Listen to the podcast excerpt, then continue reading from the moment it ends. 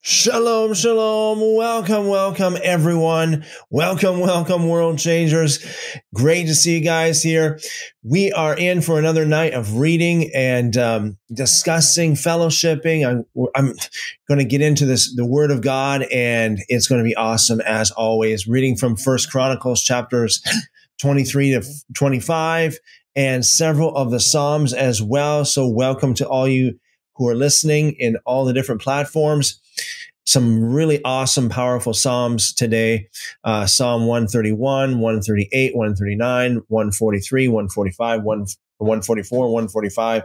Some very, very awesome Psalms as always. So let's get into this. This is First Chronicles chapter twenty-three. It says, "So when David was old and full of days, he made his son Solomon king over Israel. He gathered together all the leaders of Israel with the priests and the Levites. Now the Levites were numbered from the age of thirty years and above, and the number of individual males was thirty-eight thousand. Of these, twenty-four thousand were to look after the work of the house of the Lord. six thousand were officers and judges, four thousand were gatekeepers, and four thousand praised the Lord with musical instruments, which I made," said David, "for giving praise." Also David separated them into divisions among the sons of Levi, Gershon, Kohath, and Merari. Of the Gershonites, Ladan, Shimei, uh, the sons of Ladan, the first Yehiel, then Zetham and Yoel or Joel, three in all. The sons of Shimei, Shelemith, or Shelemith, Haziel, and Haran, three in all. These were the heads of the fathers' houses of Ladan. The sons of Shimei, Yahath, Zina, Yahush, and Berea. These were the four sons of Shimei. Yahath was the first, and Ziza the second. But Yahush and Berea did not have many sons. Therefore, they were assigned as one, as one father's house. The sons of Kohath, Amram, Ishar, Hebron, and Uziel, four in all. The sons of Amram, Aharon or Aaron, and Moses or Moshe. And Aaron was set apart, he and his sons forever, that he should sanctify the most holy things, to burn incense before the Lord, to minister to him, and to give the blessing in his name forever. Now the sons of Moses, the man of God, were reckoned to, to the tribe of Levi or Levi. The sons of Moses were Gershon and Eliezer. Of the sons of Gershon, Shabuel the first. Of the descendants of Eliezer, Rehabiah was the first, and Eliezer had no, no other sons, but the sons of Rehabiah were very many. Of the sons of Ishar, Shelemith was the first. Of the, of the sons of Hebron, Yariah was the first, Amariah the second, Yahaziel the third, and Yekameam the fourth. The sons of Uziel, Mika was the first, and Yeshia or Yeshia the second. The sons of Merari were Mahli and Mushi. The sons of Mahli were Eliezer and Kish.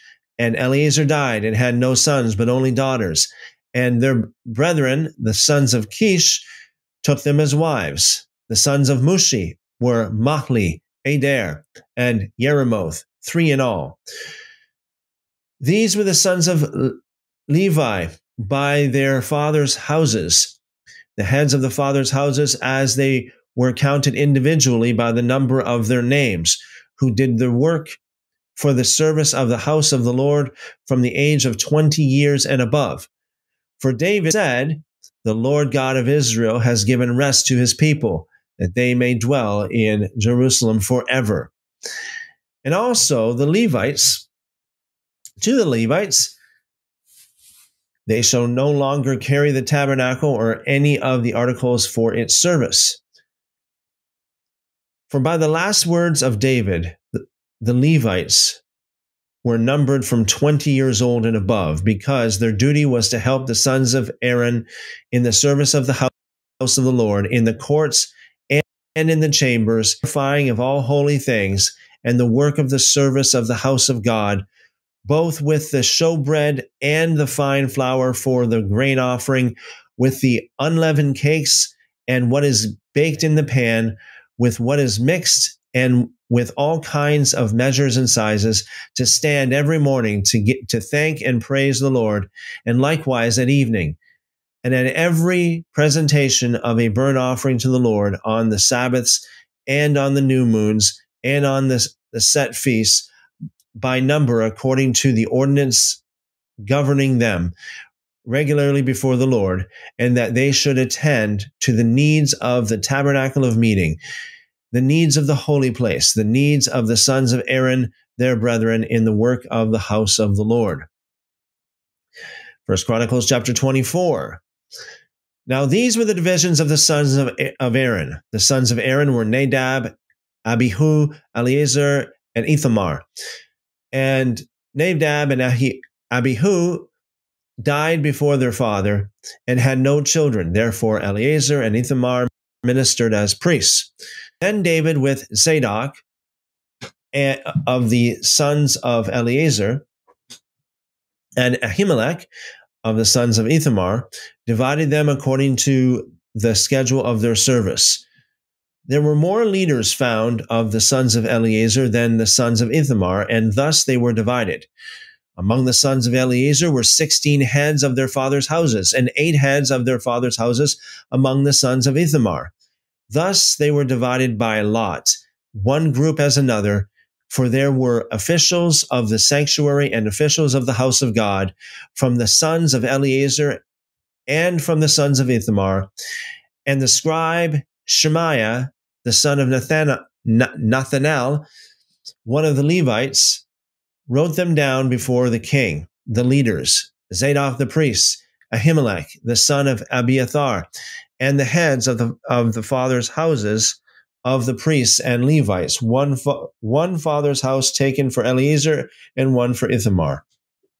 Now the first lot fell to Yehoiarib, and the second, Yediah, and the third to Harim, the fourth to Seroim, the fifth to Malkiah, the sixth to Miyamin, the seventh to uh, Hakoz, the eighth to Abijah or Abijah, the ninth to Yeshua, the tenth to Shechaniah, the eleventh to Eliashib, the twelfth to Yakim, the thirteenth to Huppah, the fourteenth to Yeshabeab, the fifteenth to Bil- Bilgah, the sixteenth to Emer, the seventeenth to Hazir, the eighteenth to Hapiziz, or Hapizez. It's quite the name, Hapizez. The nineteenth to Peth- uh, Pethahiah, the twentieth to Yehaz- Yehezekiel. That's it's another form of Ezekiel. So we see what we have here in the um, footnotes. Yehezkel, yeah, Yehezkel is another form of Ezekiel. The twenty-first to Yakin, the twenty-second to Gamul, the, I guess this would be a, a variation of Gamliel, Gamaliel, the twenty-third to Daliah, Deliah, the twenty-fourth to Maaziah. This was the schedule of their service for coming into the house of the Lord, according to the ordinance by the hand of Aaron their father, as the Lord God of Israel had commanded him. And the rest of the sons of Levi, of the sons of Amram, Shubael, of the sons of Shubael, Yediah, concerning Rehabiah, of the sons of Rehabiah, the first was Yeshia, of the Is- Isarites, Sh- uh, Shelemith, of the sons of Shelemith, Yahath, of the sons of Hebron, Yeria was the first, Amariah the second, Yahaziel the third, Yakameam the fourth, of the sons of Uziel, Mika, of the sons of Mika, Shamir, the brother of Mika, Yeshia, of the sons of Yeshia, Ze Zechariah. The sons of Merari were Mahli and Mushi. The sons of Yahaz, um, Yaaziah, Be Beno. The sons of Merari were Yahaziah, by, by Yahaziah were Beno, Shoham, Zakur, and Ibri. Of Mahli, Eliezer had no son, who had no sons. Of Kish, the son, the son of Kish, or uh, yeah, Kish, uh, Yerime, Yeremeel,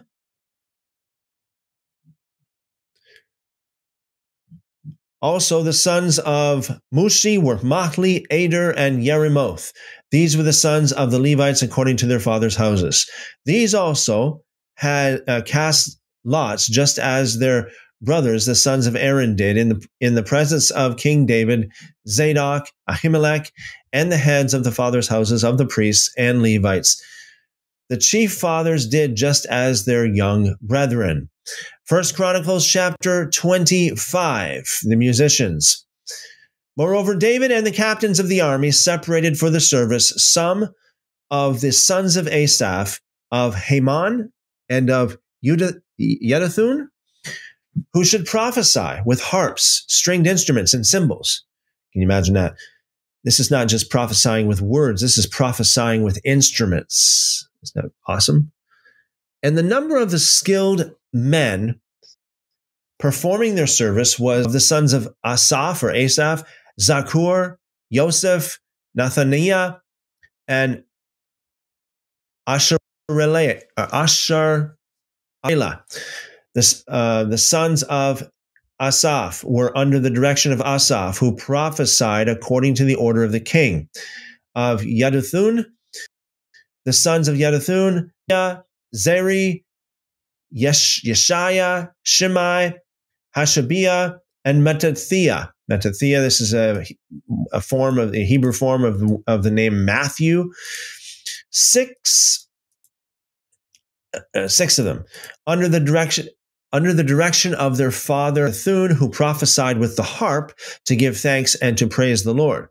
Of uh, Ham, uh, Haman, the sons of Haman, Bukiah, Mataniah, Uziel, Shebuel, Yerimoth, Hananiah, Han, uh, Hanani, Eliathah, Gidalti, Ramamti Azer,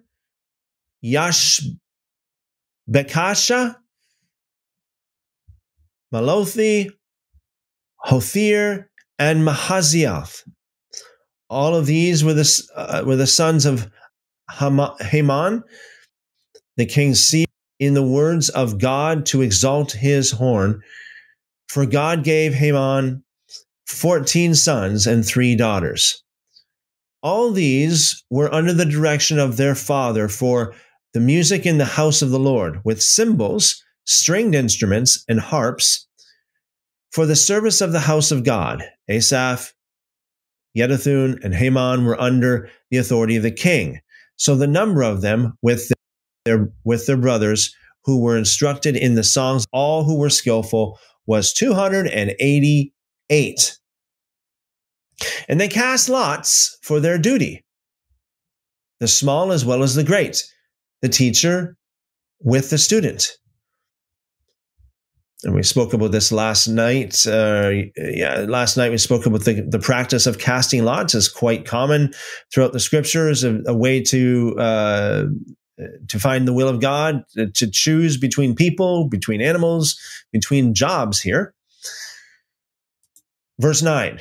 Now the first lot for Asaph came out for Yosef, the second for Gedaliah, with his brethren and sons, twelve. The third for Zakur, his sons and brethren, twelve. The fourth for Yizri, his sons and his brethren, twelve. The fifth for Nathaniah, his sons and his brethren, twelve. The sixth for Bukiah, his sons and his brethren, twelve. The seventh for Yeshareleah. His sons and brethren, twelve. The eighth for Yesh Yeshia. His sons and brethren, twelve. The ninth, Mathaniah. His sons and brethren, twelve. The tenth for Shimei. His sons and brethren, twelve. The eleventh for Zarel. His sons and brethren, twelve. The twelfth for Hashabiah. His sons and brethren, twelve. The thirteenth for Shubael. His sons and brethren, twelve. The fourteenth for Mattathiah, or Matthew. His sons and brethren, twelve. The fifteenth for Yerimoth. His sons and brethren, twelve. The sixteenth for Hananiah. His sons and his brethren, twelve. The seventeenth for Yash, uh, Yashbekesha, Yash, Yashbekesha. His sons and brethren, twelve. Imagine having, imagine having a name like that. The eighteenth for Hanani, his sons and brethren, twelve. The nineteenth for Mali, Malothi, his sons and brethren, twelve. The twentieth for Eliathah, his sons and his brethren, twelve. The twenty-first for Hathir, his sons and his brethren, twelve. The twenty-second for Gedalti, his sons and his brethren, twelve. The twenty-third for Mahaziel, his sons and his brethren, twelve. The twenty-four, the twenty-four for, or the, excuse me, the twenty-fourth for Romamtiezer, his sons and his brethren, twelve. All right, all right, all right. Let's see what we got here uh, for, um, yeah. All right, let's see what we got here for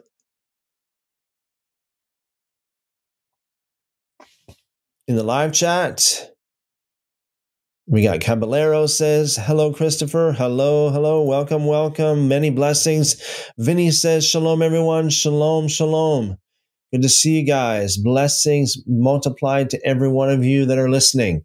Amen. So let's get into Psalms, the book of Psalms. The book of Psalms is always very, very powerful. And I always remember, when you're reading Psalms, for the most part, think of it as Yeshua himself, Yeshua himself actually speaking in the first person. You see, we see this very clear in many of the Psalms, right? Like, they pierced my hands and my feet. You know, they gave me gall to drink. They cast my, they cast lots for my ga garments, and on and on and on it goes, right?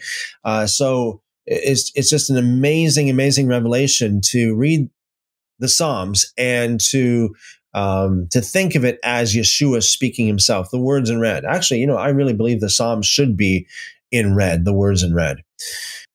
All right. All right. Great. Okay. So we're reading Psalm one thirty-one, verse one. It says, Lord, my heart is not haughty or proud, in the um, footnotes. Very powerful right there. Just very, very powerful. My heart is not haughty. My heart is not proud, nor my eyes lofty or arrogant. Neither do I concern myself with great matters. So literally, walk in, walk in with great matters, nor do, nor with things too profound for me or too difficult for me. Surely I have calmed and quieted my soul like a weaned child with his mother. Like a weaned child is my soul within me. O Israel, hope in the Lord from this time forth and forever. Psalm one thirty-eight. Psalm one thirty-eight. A Psalm of David. I will praise you with my whole heart. You know what? I'm going to take just a little bit of time going through this because it's just so, so powerful. Let's not go through it too fast, because can you imagine? Can you imagine what it would look like going to a church or a meeting where everyone in, everyone in that meeting is praising God with their whole heart? I remember, you know, attending a, uh, uh, you know, a d mainstream denominational church, uh, you know, a rigid kind of church, and they would stand and they would hold the hymn books, and they would they would read, sing, you know, read from the hymn books. Actually, most of them probably didn't even need to open the hymn books. They probably knew the hymns very well, but that is not, that doesn't look very much like they are praising God with their whole heart, does it? Can you imagine what it would look like if people praised God with their whole heart? Before the gods, I will praise you. This word gods, um, now let me just double check here. This word gods in the interlinear.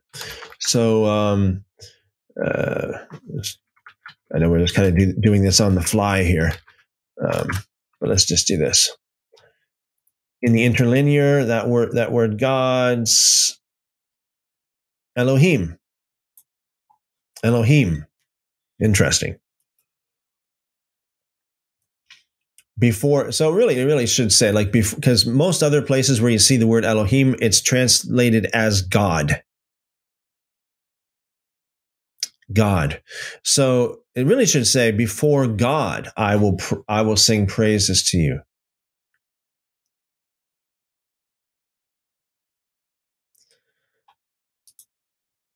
Verse two, I will worship towards your holy temple and praise your name. This is the reason, the reason why like a lot of the Jews take this very literally, and that's the reason why they would face, you know, they would face Jerusalem. Um, I mean, you can take this in more of a spiritual sense as well, like I will worship towards your holy temple, uh, the heavenly temple. Uh, but uh, that's, you know, uh, basically what they would do, and also like also based upon the prayer of of Solomon as well. You know, the prayer of Solomon, basically uh, praying that uh, the God's people would, uh, if they were to face the temple when they pray, that uh, God would hear them.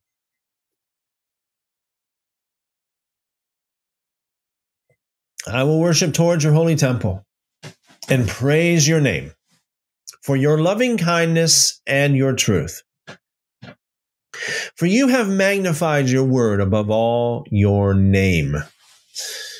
In the day when I cried out, you answered me and made me bold with strength in my soul.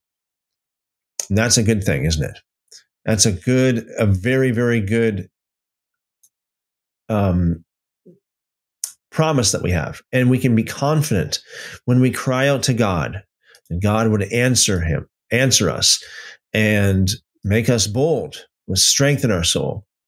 Verse four, all the kings of the earth praise you, O Lord, when they hear the words of your mouth. Yes, they shall sing, they shall sing of the ways of the Lord, for great is the glory of the Lord.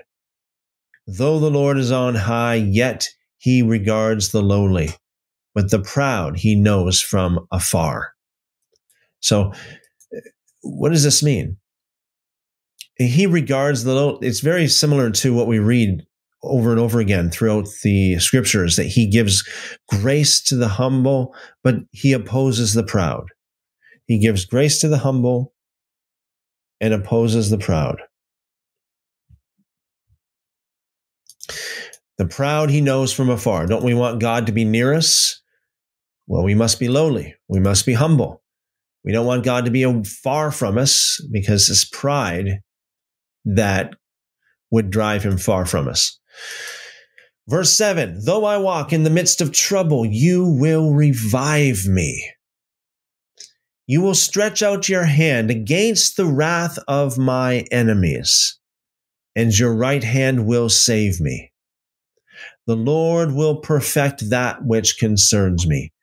Your mercy, O Lord, endures forever. Do not forsake the work of your hands. Psalm one thirty-nine. O Lord, you have you have searched me and known me. Now, this is a very um, famous psalm of the.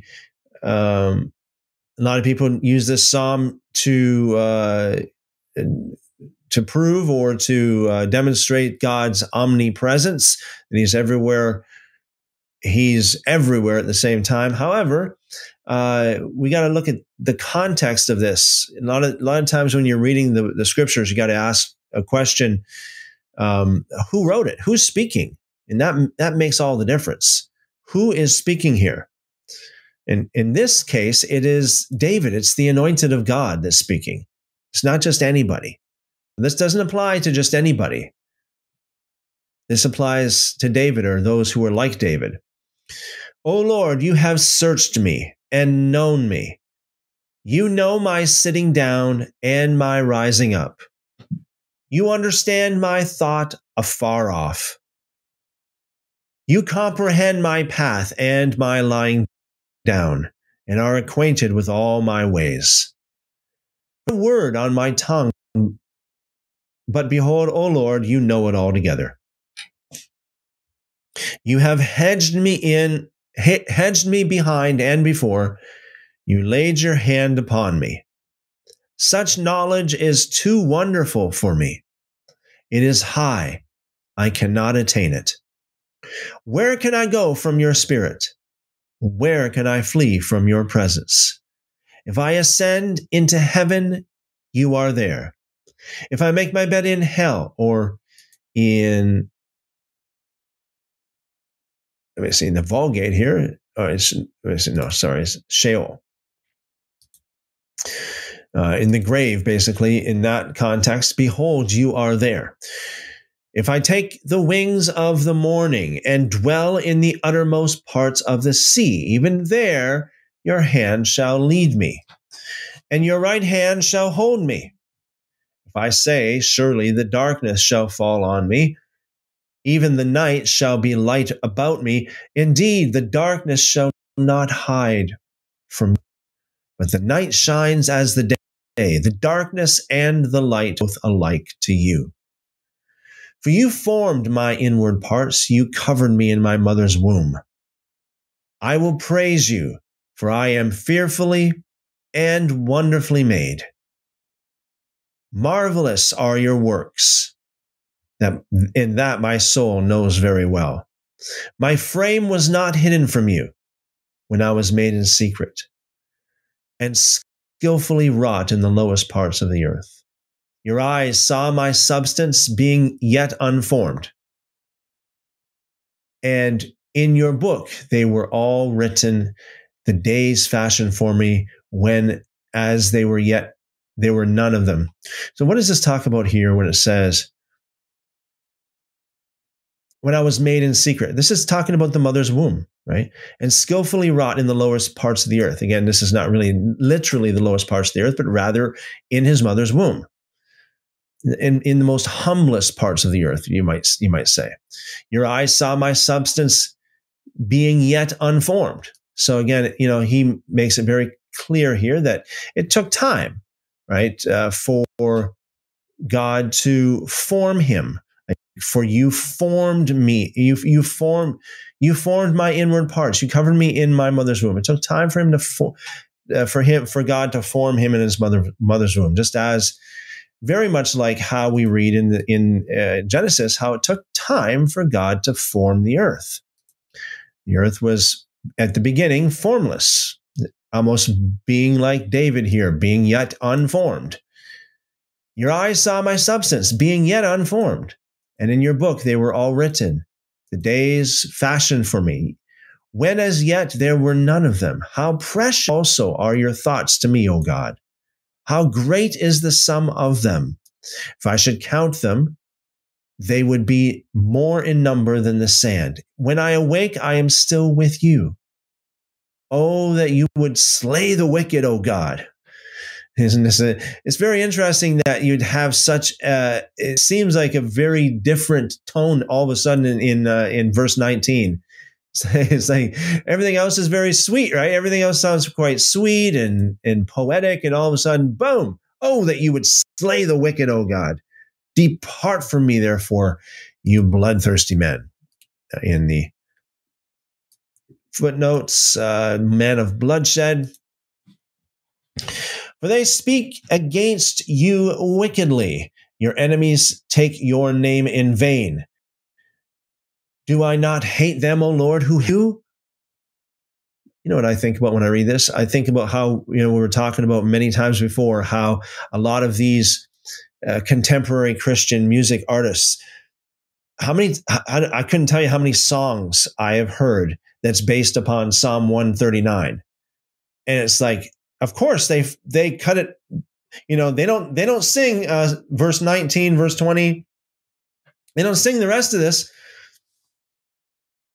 They don't sing verses nineteen, twenty, twenty-one, twenty-two. They cut that out. I don't think they should cut it out. They should sing the whole psalm. If they're going to sing a psalm, they should sing the whole psalm. That's not pick and choose here. Verse twenty-one, do I not hate them, O Lord, who hate you? And do I not loathe those who rise up against you? I hate them with perfect hatred. I count them my enemies. Search me, O God, and know me. Try me and know my anxieties, and see if there is any wicked way in me, and lead me in the way everlasting. Isn't that beautiful? That is, that should be a wonderful prayer of ours. Search me, O God, know my heart, try me and know my anxieties, and see if there is any wicked way in me, and lead me in the way everlasting. Beautiful. Psalm one forty-three. Hear my prayer, O Lord. Give ear to my supplications. In your faithfulness, answer me, and in your righteousness. Do not enter into judgment with your servant. For in your sight, no one living is righteous. For the enemy has persecuted my soul. For he has crushed my life to the ground. He has made me dwell in darkness like those who have, have long been dead. Therefore, my spirit is overwhelmed within me. My heart within me is distressed. I remember the days of old. I meditate on all your works. I muse on the work of your hands. I spread out my hands to you. My soul longs for you like a thirsty land, Selah. Answer me speedily, O Lord. My spirit fails. Do not hide your face from me, lest I be like those who go down to the pit. Cause me to hear your loving kindness in the morning, for in you do I trust. Cause me to know the way in which I should walk, for I lift up my soul to you. Deliver me, O Lord, from my enemies. In you I take shelter. Teach me to do your will, for you are my God. Your spirit is good. Lead me in the land of uprightness. Revive me, O Lord, for your name's sake. For your righteousness' sake, bring my soul out of trouble. In your mercy, cut off my enemies and destroy all those who afflict my soul, for I am your servant.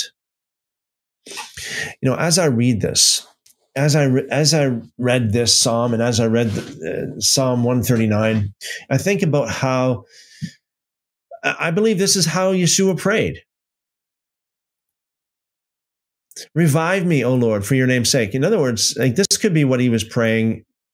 Basically, after, you know, he gave up his spirit on, on the cross, praying for revival, praying like literally revival, as in resurrection. For your righteousness' sake, bring my soul out of trouble. In your mercy, cut off my enemies. You see how this, this method of praying, it, we read this all through the Tanakh, where this method of praying is like, it's not really praying for the enemies. Actually, um, I was just reading a little bit of uh, the uh, book of Jeremiah earlier, just in my own personal time. And and uh, I noticed how, you know, the Lord said to Jeremiah, do not pray for these these people. Do not pray for the certain people. It's amazing because because a lot of people believe that, you know, you you should be praying for everybody. But God commanded Jeremiah, do not pray for these particular people. Basically, they're not worthy of your prayer. Reminds me of Yeshua's prayer in, in the Gospel of John, verse seven or chapter seventeen, where Yeshua said, I don't pray for the world. I pray for my sheep, not for the world. He didn't pray for everybody. He prayed just for his own people. And here he he he's praying against his enemies. And this is why, I mean, exhibit, what is this? Exhibit fifty something now? How many times we see this throughout the scriptures where it's like more proof that in the Gospel of Luke, I believe it is, where Yeshua prays, Father, forgive them for they know not what they do, while he's dying on the cross, basically. Uh, and it says in the footnotes that that is not in the earlier manuscripts. So really, that's not authentic. That's not, you know, probably not accurate at all. I mean, probably, he probably didn't pray that at all. He probably prayed like this, at least within his heart, you know, cut off, cut off my enemies, silence those who accuse me, destroy those who afflict my soul. I am your servant. And he didn't pray for Judas. In fact, he even said it's better for him that he that he wasn't he wouldn't uh, he would never been born. Right? So um, that's what he said to Judas. You think about that. He could have said, "Oh well, Judas, you know, I, he, you know, he messed up. He he he messed up." But no. He told him flat out, it'd be, it, it would have been better if you would never have been born. Can you imagine the Lord of, of heaven saying that to you? Wow. That's heavy. That's even worse than praying against the enemies. That's, that's, and you know what? It could have been because of prayers like this that caused Judas to be where he is today. Okay? I mean, if Jesus prayed for Judas, I guarantee you the prayers of Jesus would be answered. Jesus said to Peter, I pray for you, but not for Judas. He didn't pray for Judas. See what we have here in the comments. Uh, see, we got several things here, so I'm just going to... So we got two more Psalms to read, but I see we got lots of different... Uh, we got questions and comments all the way through here, so let me just go through some of this. First John says, uh, have you read the Zohar? I haven't read the whole thing. I, a little bit I get I get of it, yes. Uh, let me see. A Messianic Jew quoted that in the in, in a post basically saying that the Torah isn't for the Gentiles. Yeah, yeah. So um doesn't surprise me because you know some of these people are like that. Um yeah, it's it's very exclusive, and I I, I do not believe that's that's the case at all. I, I mean we see that throughout the Tanakh, and we we talk about that often here. Going Nowhere says, uh, do you think people can reproduce slash have children in heaven? No, I don't think so. Going Nowhere says, great thumbnail, by the way. Very pretty. Thank you very much, Going Nowhere. I appreciate that. Great Deception says, beautiful. I, I have prayed that. I assume that would be the last prayer, the last, basically the prayer of the, um, the last few verses of Psalm one thirty-nine. Yeah, awesome. Awesome. Going Nowhere felt compelled to share another comforting verse, uh, Revelation twenty-one four. All right, let's just quickly jump on over there. God shall wipe away all tears from their eyes, and there shall be no more death, neither sorrow nor crying, neither shall there be any more pain, for the former things are passed away. Amen. Yeah, that's beautiful. Absolutely beautiful. Will Senior says, Shalom. Hope all is enjoying their unleavened week. Yes, I am. I am. And I hope so uh, as well for all you guys. Yeah, Great Deception says uh, twenty-one verse four. Nice. Yeah. The brick, tra the brick train has got uh, nose uh, out of, out of, uh, out of joint here. Uh, that's heretical. Pray for everyone. Well, I mean, listen, if you want to do what Jesus did, W W J D, what did Jesus do? He obviously didn't pray for everyone. Okay. And let me, let me tell you something as well. The brick train. I mean, it, you, obviously it sounds like you're the type of person who would say that, you know, that it, it's our responsibility to show everybody the unconditional love and acceptance of God. Okay. Obviously that's what you're saying, because you're saying, pray for everyone. I got news for you. That's hypocritical, because You pick you pick something that you don't agree with, and you call, you instantly call it heretical. That's not loving. That's not accepting. That's not being like how you are trying to portray Jesus to be. That's not that's not being uh, loving as as how you portray God to be. The unconditional love and acceptance of God. No, that's not. Can you imagine what would happen if I went around saying, well, you know. Yeah, yeah, maybe, you know, we should get, I should say everyone should, should get circumcised in order to get, to get saved. You'd go, you'd be, you'd be going crazy going, oh, heretic, heretic, heretic. Guess what? The disciples in the book of Acts, chapter fifteen. Okay. The, the very disciples who walked and talked with Yeshua, those who knew Yeshua and those who knew Jesus way thousand, a million times more than you do and me. They discuss these things without, without getting their nose out of joint going, oh, that's heretical or heresy or false teacher, all these stupid, nonsensical. It's just ad, ad hominem attacks. That's what it is. Pray for everyone. Well, Jesus didn't do that. Now you, you go on to say, if you bless enemies there, you spelt that wrong, sin. Uh, will only come back to hurt them harder. Oh, so you want to hurt them. So, yeah, that makes sense. Pray for them. Oh, Lord, bless them. I want to hurt them. Yeah, makes sense. Makes a whole lot of sense. Brick Train says, you reap what you sow. Um, Yes, but with one condition, and this is what we see throughout the scriptures. You reap what you sow as long as you continue in what you're doing. If you repent, you don't reap. That's very clear. That's why it says all the way through the scriptures, all the way through the scriptures, repent of your sins. That way you're, you, that way you do not reap what you sowed.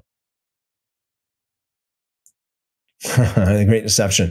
The Great Deception says, I made unleavened bread last night, four pieces to last four days. So they were so they were so good and soft. I like it soft. You know, that's really good. Yeah. First time, first time soft. I ate them all. I, I hear you. Absolutely. Yeah, absolutely.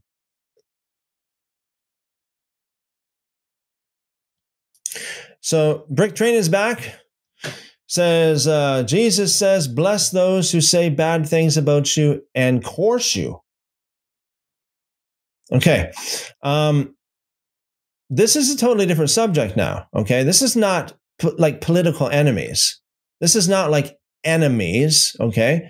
This is like, this is not like, you know, wolves versus sheep. This is like problems among the sheep. Okay. There's a totally different thing there. Rick Train says, Judas only card about the money. He became upset because the woman anointed him with perfume that was worth a year, a year worth of wages. That is a theory. Okay. We shouldn't say that that's some, like, we shouldn't talk as if that's a matter of fact. I mean, that is a theory. Some people believe that's that's the reason. It could be, but it may not be either. It may be just because of other things. Um, it seems like Judas was always a, I mean, right from the, from how long ago? I mean, Jesus said he identified him as a devil, you know, uh, right from the, well, I, I don't know, I, I can't say from the very beginning, although probably, uh, I mean, before that time anyway. I mean, it was, it was, uh, It was an amazing amount of time. Um, it wasn't like just the very night of that Jesus said, "You're, you know, you, there's a devil among you. He said that a while ago. First John says, I'm going to buy the soft taco flats that have no yeast in them. That's, a, that's an idea. Yes, Will Senior, actually, you uh, you quoted what I thought about. I thought about this earlier when uh, Going Nowhere asked the question, but uh, so yeah, uh, Matthew twenty-two, for in the resurrection, uh, neither do they marry nor are they given in marriage, but they are like the angels in heaven. Yes, yes. Brick Train says, no offense, I did not call you a heretic. I said that your teaching was a her was heretical. Well. I mean, it's, it's pretty much the same thing. I mean, if, if, but here's the thing, right? I mean, would I be safe to would I be safe to assume that you you don't know all of the truth? Like, who does know all of the truth? Name one teacher, or preacher, or pastor, or whatever, anybody who, who like, everything they say is perfect, okay? Name one. And please don't tell me someone like Joel Osteen or something like that. Name one preacher or pastor or teacher or whoever that teaches everything perfect. Nothing they say is wrong at all. It's perfection, one hundred percent. My point is this, nobody, nobody knows one hundred percent of truth. So therefore, you shouldn't be quick to label anything as heretical just because it's something you don't agree with. You need, you should actually be quick to be humble and say, you know what, I could be wrong. Maybe I don't agree with it. Maybe I just maybe it's just because I don't see something that that this other guy sees. Whatever the case, you know, you should not be quick to call anything heretical. Okay, you can say I don't think it's right. That's fine, but to to use that kind of terminology, heretical, that's you know that's that's using uh, theological.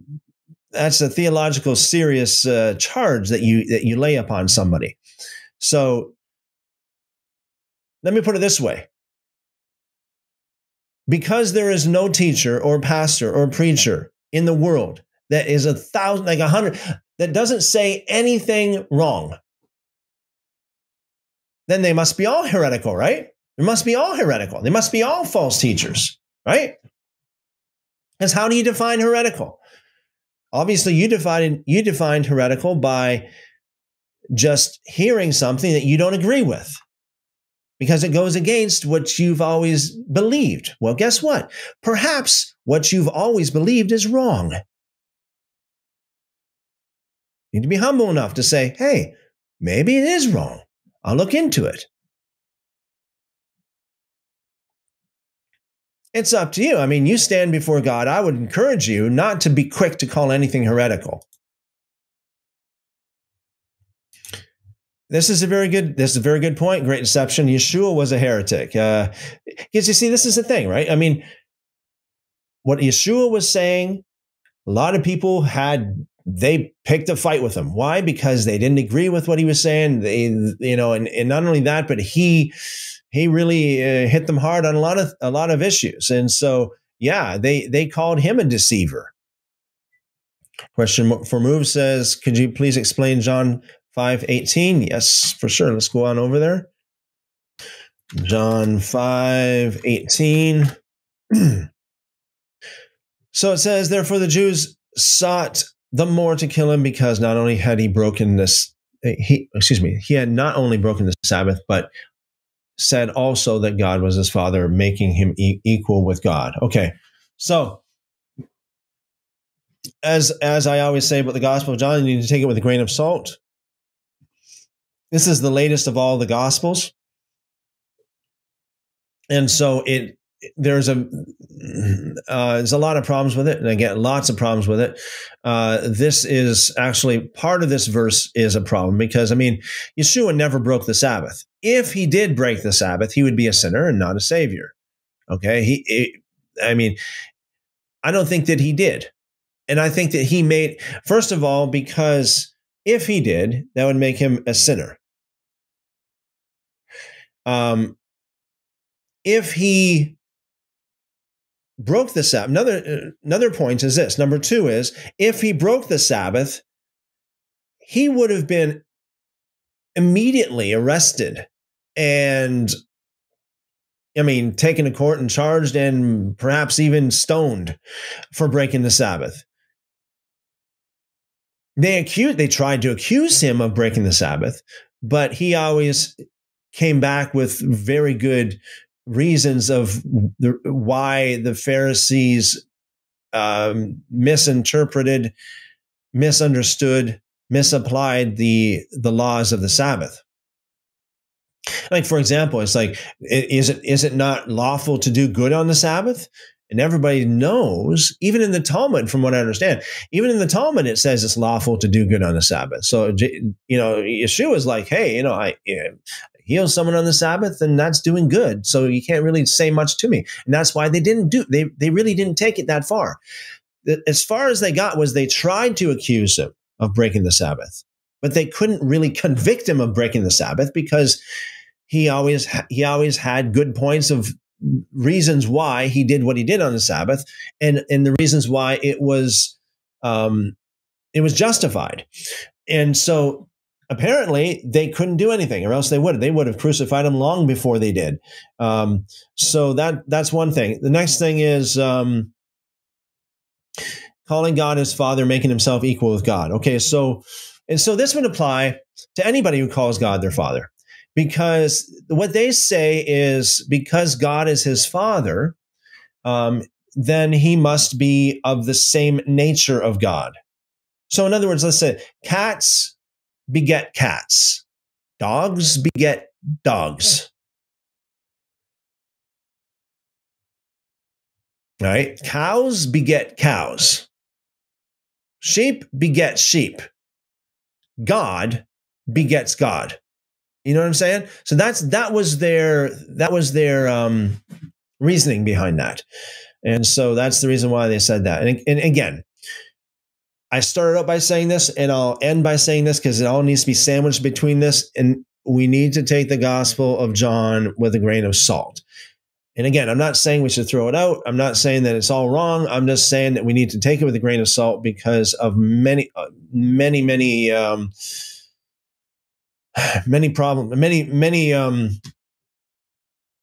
um, things, uh, points of the, uh, like, for example, that it's very It's it's very late, you know. At the earliest, the late, like sixty years after Yeshua died on the cross, sixty years after, at the very latest, earliest, I should say. Some people believe it even goes into the late second century, even early third century. The the uh, the, the Gospel of John, um, but I mean, average they would say maybe the um, mid or even. Mid early second century, even then, that's very very late, and uh, yeah, there's a lot of problems with the go- Gospel of John. So we just got to keep that in in in mind. So you know, it's whenever you get questions like all these questions, all of these questions that seem like there's problems, like it's usually either one of two things. It's, it's usually either something from the letters of Paul or from the Gospel of John. I find that. And I know that those of you who uh, join me every night here, you, you, you'll see that, right? That so many people, it's like, oh, I see a contradiction, or I see something that's very um, unusual, or see, I see something that doesn't make sense. I want to ask you about this. And it's usually either what Paul said or what the Gospel of John says. It's usually one of those two things.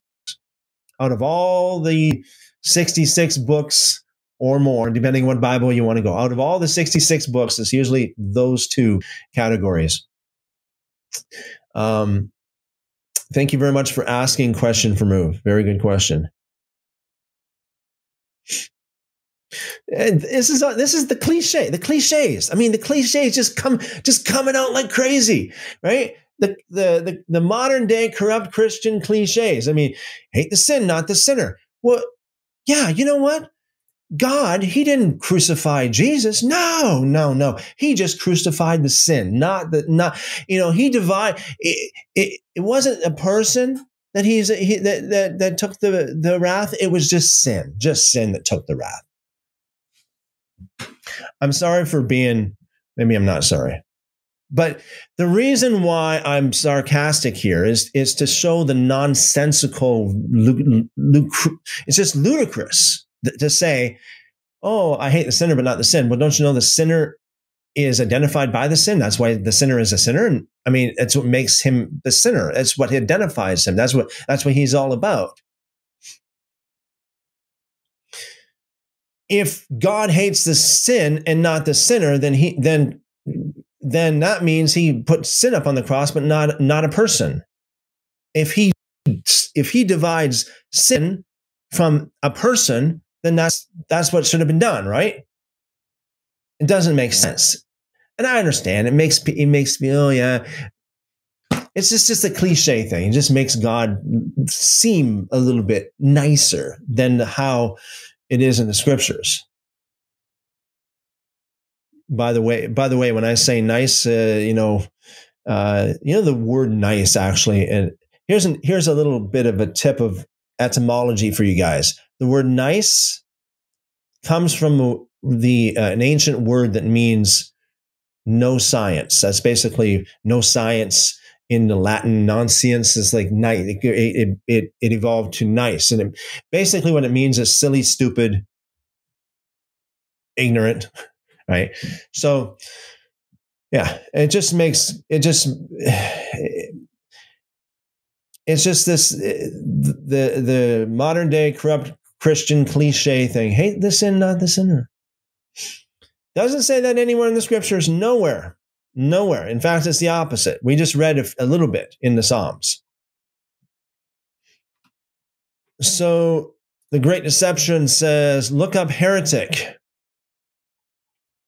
A person believing in or practicing religion, religious heresy, a person holding an opinion at odds with what is generally accepted. Amen. Amen to that, because what's what's generally accepted? Falsehood. Right? Falsehood is generally accepted. By the way, those of you who are uh, listening to me here, I am also live streaming. If you look, if you see me look up, it's because I am live streaming on YouTube simultaneously. So, you guys want to know what I'm doing? I'm looking all over the place here. I got a, I got a, a live stream going here, as well as actually, I got uh, how many different? One, two, four, seven different. Eight different live streams going here all at once. So, um, yeah, so it just depends on how it just, it depends on the, um, the context of the word heresy. Rick Train says, I think you can hate sin without hating the sinner. Uh, good luck with that one. Good luck with that one. I know it sounds all nice and pretty, but good luck with that one. Mark says, shalom. Shalom, Mark. Good to see you. Great Deception. It's got a slightly different thing here. Heretic goes against the normal accept acceptable practice of a religion. Yeah, and it, you know, especially when that acceptable practice is a uh, is corrupt is a is a corruption of the original for sure. Caballero says he must be one of those who thinks the Pope is infallible. Hmm. Brick Train says you love you must love all people. Punishment depends on sin. And the Great Deception says, what is love to you? And that's a very good, very good question for that for that comment, because uh, love is a very ambiguous ambiguous word. A lot of people use it in very different ways. So God loves everyone, well, not in an absolute universal sense, but in a sense, if God, if God, um, if love means giving them uh, supporting their life by allowing them to breathe, by giving them air to breathe and rain on their crops and food to eat, then yeah, God loves all people. Well, for the most part anyway, because there are a lot of people that don't have that. Um, but yeah, um, it's very clear. I mean, it, when you ask the question, does God love everyone? It's just such a very sloppy statement. It's like, does God love everyone? It's like, God loves everyone. Uh, well, in the sense that he allowed them to live, maybe.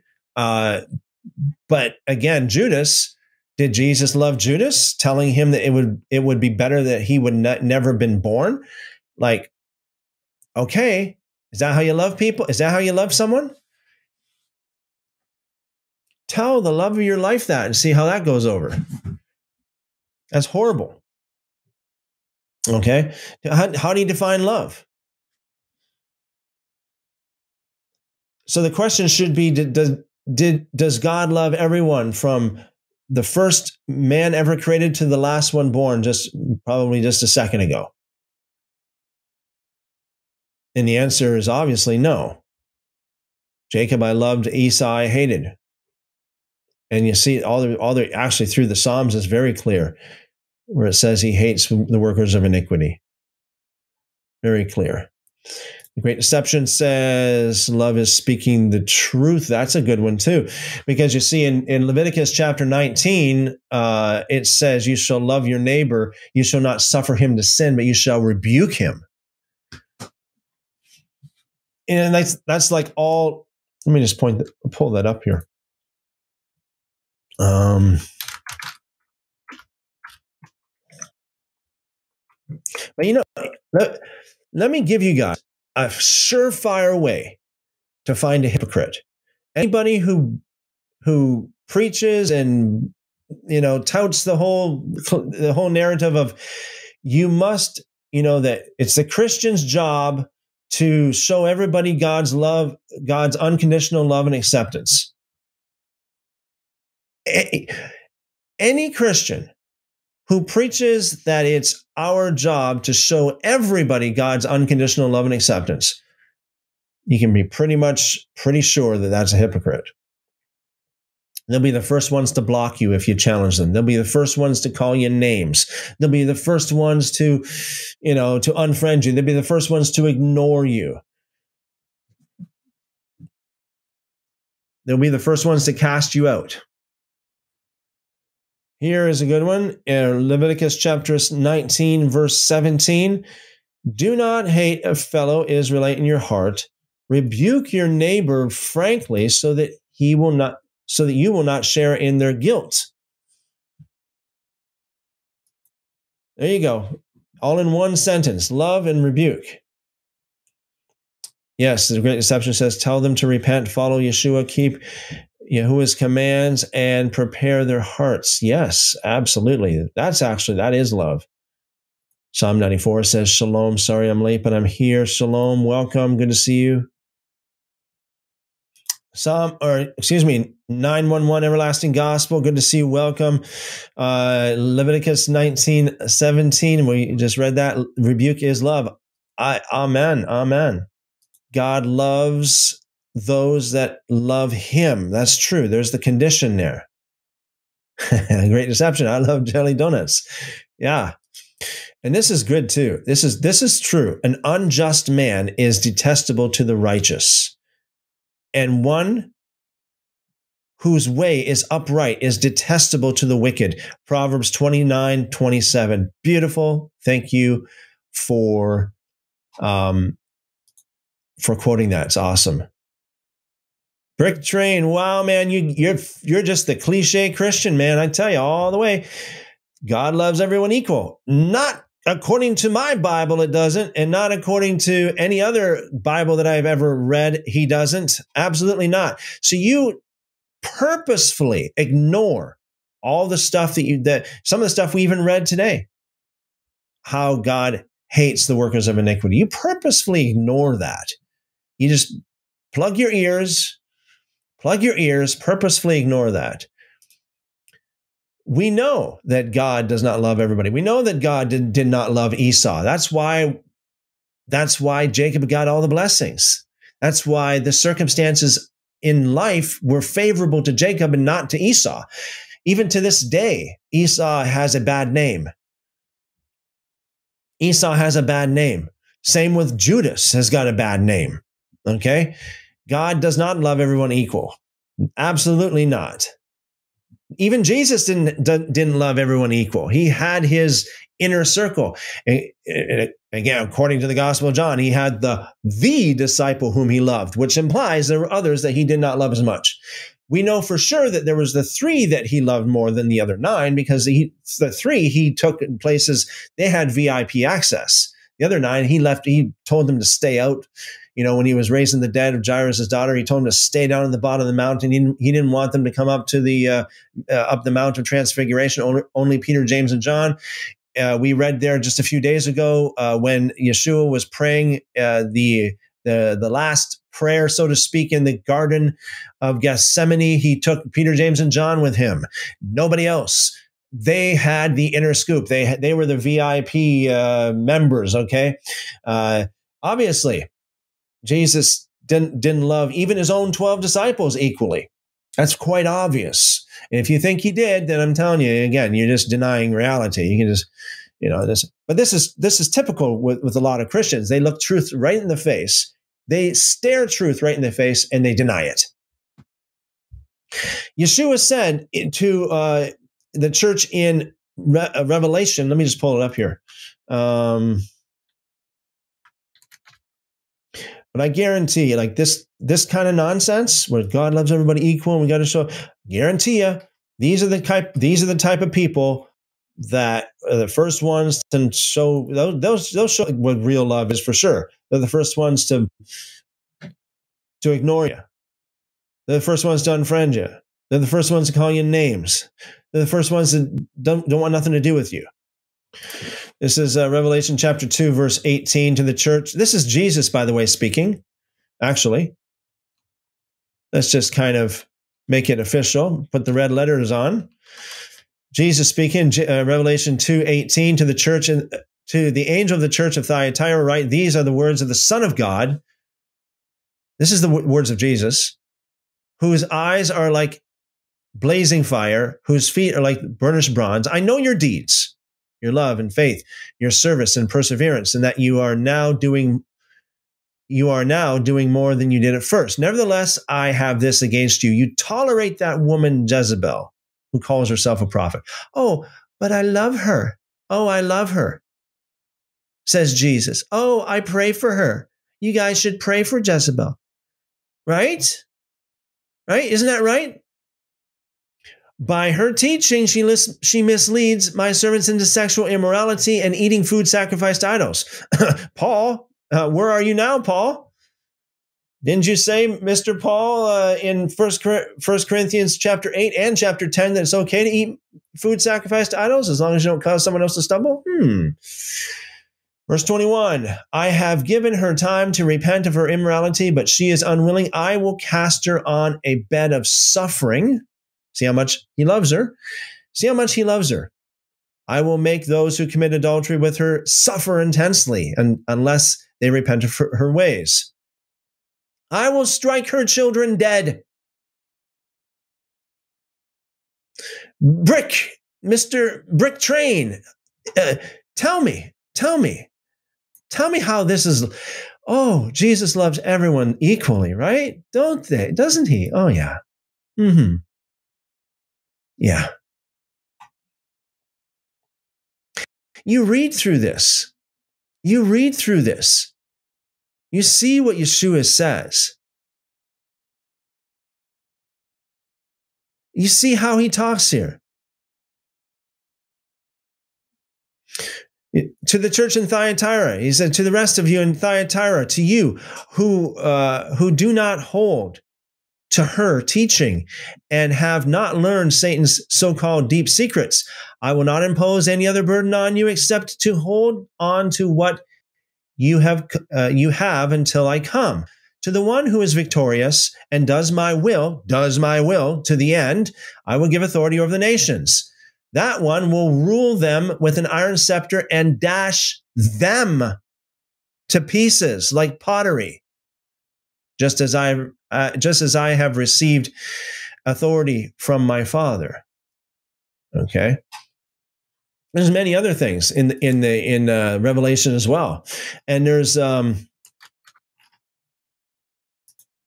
this is Yeshua. This this is the sweet, loving Yeshua who loves everybody the same, who always goes around and tells everybody, "I love you, and I love you all, and I love you all." One more, Revelation three nine. This is the words of Yeshua speaking. This is the words of Jesus. I will make those who are of the synagogue of Satan, who claim to be Jews, though they are not, but are liars, I will make them come and fall down at your feet and acknowledge that I have loved everybody equally. Nope, sorry. That's not what he said. He obviously singled out a specific group of people that he loves, implying that there are others that he doesn't love, okay? I will make them come and fall down at your feet and acknowledge I have loved you. I will make them acknowledge, I'll make them come, fall down at your feet and acknowledge that I have loved everybody equally. You see, see, I don't have like, the thing is with church pastors anymore, and this is the reason why they preach such nonsense, is because they are there to please the board.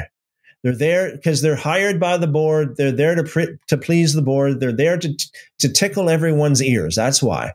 I'm not here to tickle anybody's ears. I want the truth. I want to speak the truth. First John says, uh, I think throwing the love word around all the time cheapens the word. It, it certainly does. If if love is only love when you when it's when it's focused on a specific person or, or at least a group of people, a specific person. It has to be specific. It can't be just everybody, anywhere, everywhere. You know, you just can't do that. I mean, um, you know, there's a there's a saying in the business world: if you advertise to everybody, you advertise to nobody. If it's for everybody, it's for nobody. It has to be specifically for somebody. It has to be targeted for somebody. Love that is untargeted is not really love. It isn't. When you, when love is targeted, that's when it's be, that's when it becomes special. If it's not targeted, it's not special. Excuse me. nine one one, everlasting gospel. I love those who love me. He didn't say I love everybody. I love those who love me, and those who seek me diligently find me. It's not like everybody finds me. No, it's not like ev- I love everybody. No, I love those who love me. Very good. It's exactly what, that's exactly what we're saying here. The right deception says yes. The brick train. Oh my, oh my. Cliche. Cliche galore here. You know, consider the context of Proverbs eight nineteen. It was during the Old Covenant. You don't know, I can tell by the way you talk here, you do not know what the Old Covenant is. You do not know what the Old Covenant is. Talking like this, you don't know what the Old Covenant is. You actually have, it's worse than that. You have no clue. I'm telling you the truth. You have no clue. By the way, did you know that like the whole idea of putting all of the pre-New Testament books all together in one category and calling it Old Covenant, Old Testament, that began with Marcion? That began with a child of the devil who did that? Do you not know that there are many covenants? From Genesis to Malachi, do you not know? There are many covenants, many testaments from Genesis to Malachi. The covenant of Adam, the covenant, the covenant of Abel, the covenant of Job, the covenant of Abraham, the covenant of Isaac, the covenant of Jacob, the covenant of Moses, the covenant of David, the covenant of Noah. Many covenants all the way through. That's why when when Paul wrote to the Rome to his few buddies in Rome there, when he wrote the book of Romans, he said in Romans chapter nine, he said, to the Jews belong the covenants, plural. He knew there were many covenants. And by the way, covenant is not law. Testament is not law. It's a different, totally different thing. And obviously you don't know. Old covenant doesn't mean old. It does, old covenant is, doesn't mean from Genesis to Malachi. There are many covenants in there. It's very misleading. See, what you're doing is you are believing in a label that man put on a group of books. You're not believing what God actually said or any of the biblical scriptural uh, doctrines and concepts that are presented to us throughout the scriptures. You don't believe that. You are believing Bible publishers that slapped old covenant on between Genesis and Malachi. That's what you're believing. You're believing man, nothing to do with God. Because you don't know what covenant is. You don't know what, you don't know the difference between covenant and law. And by the way, Proverbs eight nineteen has nothing to do with the quote-unquote old covenant. If you're thinking it does, obviously you have no clue.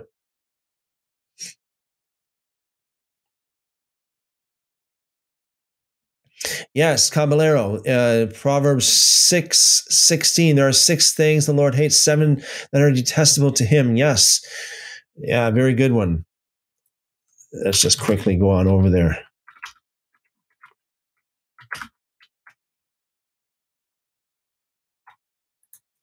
There are six things the Lord hates, seven that are detestable to him: haughty eyes and a lying tongue, hands that shed innocent blood, a heart that devises wicked schemes, and, and feet that are quick to rush to evil, a false witness that pours out lies. Oh boy, do I ever get this against, I get people, false witnesses against me pouring out lies all the time, and a person who stirs up conflict in the community.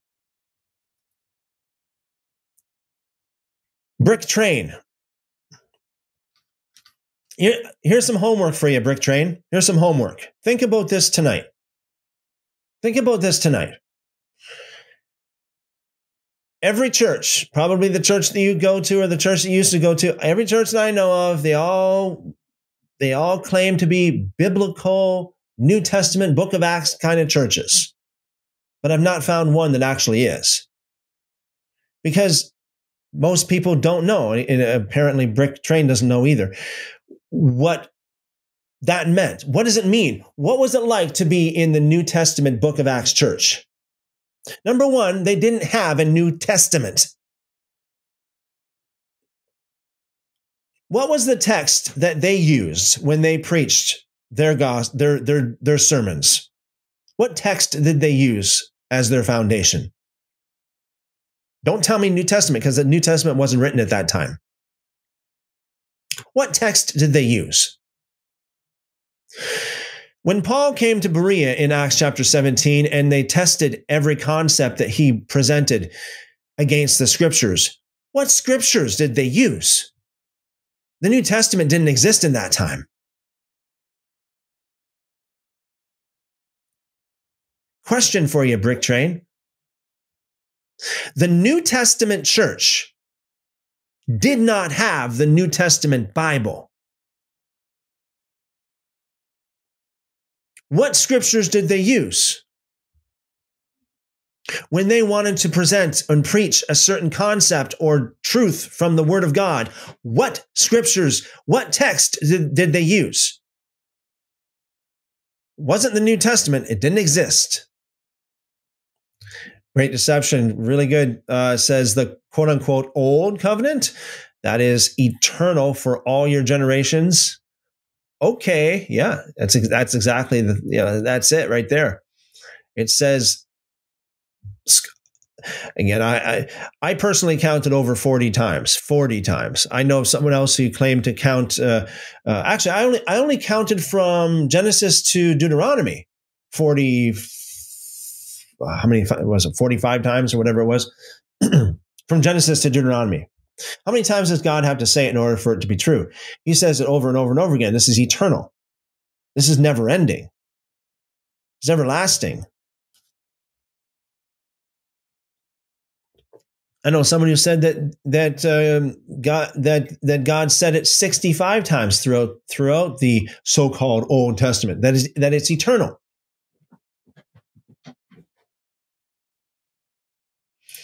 Going nowhere. Uh, I, I actually a- answered this question the other day when we were reading through John. Um, well, actually, I didn't read through John. We read the last few chapters of John. So the question is, I've heard that Peter, James, and John were the closest disciples to Jesus, but do you think the disciple Jesus loved is referring to John? Traditionally speaking, that's what people believe. I question that. I think that it... It could be. I'm not saying it's not, but I also I believe that it is a very good possibility that it was James too. I don't think it was Peter. I think it was James. I think let me just say that. James is a very good possibility because let me. I, I, you know. When I sometimes I read these comments that are on TikTok or on YouTube, and you know people just make black you know statements like wrong, like, and they don't tell you why, right? I, I like to tell like reasons why, right? It's not not just not just blurting out words or beliefs, but reasons behind it, solid you know evidence behind it. So the reason why I believe that James could be the disciple whom Jesus loved is because James was his brother. At least half brother. The other ones weren't. James was his brother. And he chose James to be his successor in, to, to the church. That's clear. We see that in practice in Acts chapter fifteen and Acts chapter twenty-one. We also have that uh, recorded several times in extra biblical materials within the first few centuries. James was the one who was the leader of the church. James was the one that Jesus specifically handed the torch over to. So if John was the one whom he loved, why did he hand? Why did he give up everything to James? Why did he give the authority and you know basically pass the torch to James? I think that James could have been. It's likely. John, like I said, it's possible, but I, I, uh,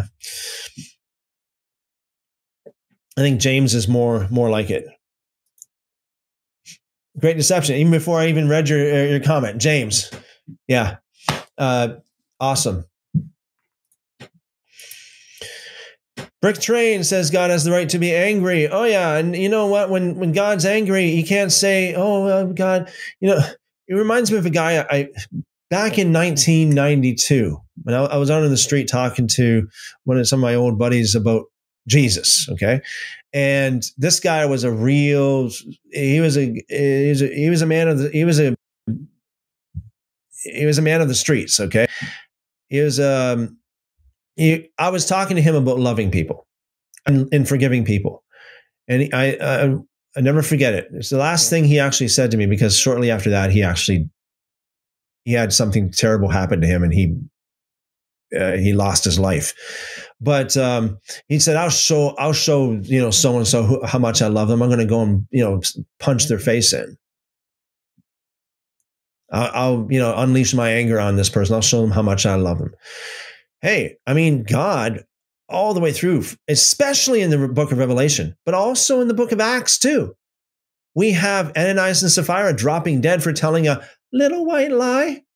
We have Elymas struck blind. We have Herod struck dead just because he, well, he missed the beat. He, he didn't praise God when he should have. Uh, he, he missed the beat. That's how much God loves them. I know you can twist it and you can reconcile it, uh, Brick Train. I know you can do that, but be honest. Be honest with yourself. If you have some loved ones drop dead because God strikes them dead, you can say, oh, look at that. Look how much God loves them.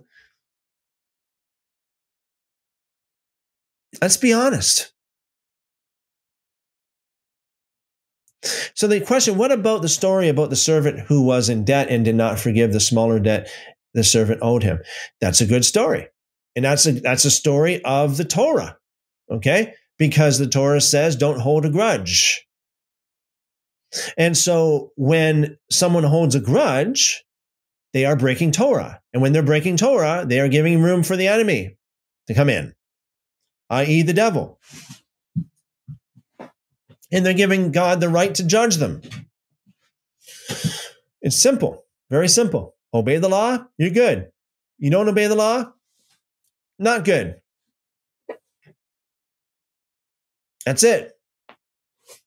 Very simple. You brood of vipers. Yeah, look how Yeshua, look how he, Yeshua spoke to people. You, you brood of vipers. And one thing that he, one of the favorite things he called people, hypocrite, whitewashed tombs, snakes, brood of vipers. Called Herod a fox. He even called a woman a dog. Oh, how Jesus loves them. He wouldn't even heal the woman. He wouldn't even give the woman the miracle she came for because she wasn't a Jew. Yeah, I'm not going to give the children's bread to the dogs. Can you imagine everybody just joining hands with that woman, all of the, especially the non-Jews, especially the Gentiles going, Jesus loves me, this I know. After Jesus says to, about them, I'm not going to give, I'm not going to heal you. I'm not going to give the children's bread, the healing, the, the blessings to the dogs. That's what it says. I mean, that's what it says. That's in your Bible. But finally, after she persisted enough, she persisted. She would not be offended. And that's a, that's a key when it comes to getting blessings from God. Don't get offended. When, and that's why Jesus, why did Jesus say, blessed are those who are not offended in me? Why? Because he was so offensive. People were not going around singing Jesus loves me all the time when he was around. Actually, they, he, they were so angry with him. He, they tried to do him in time and time again. He had to skedaddle out of there how many times? Because they were so angry with him. Finally, when they finally got a hold of him, crucify him, everyone. Why? Well, almost everyone anyway. Why? Because he loved him so much? No.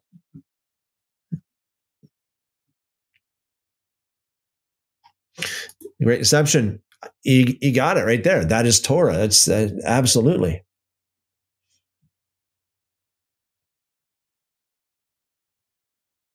Oh, yeah. nine one one year. Praise God. Praise God. Hallelujah for this stuff. The, the, the, the scriptures you guys are pulling out is awesome. Brick Train, you need to listen. I highly recommend you pull the scales, if you can, pull the scales off your eyes. Take your fingers out of your ears, okay? And look at this stuff. Throw out all the cliches that you've ever heard. Throw it all out. All the stuff that you've believed and you've held dear to your, to your, you know, to your heart. Throw it out. And then go back to this, to square one. Build again, right from the scriptures on up. If favor, grace is shown to the wicked, he does not learn righteousness. That's not love. In, in the land of the of uprightness, he deals corruptly and does not see the majesty of the Lord. That's it. Right there. Perfect.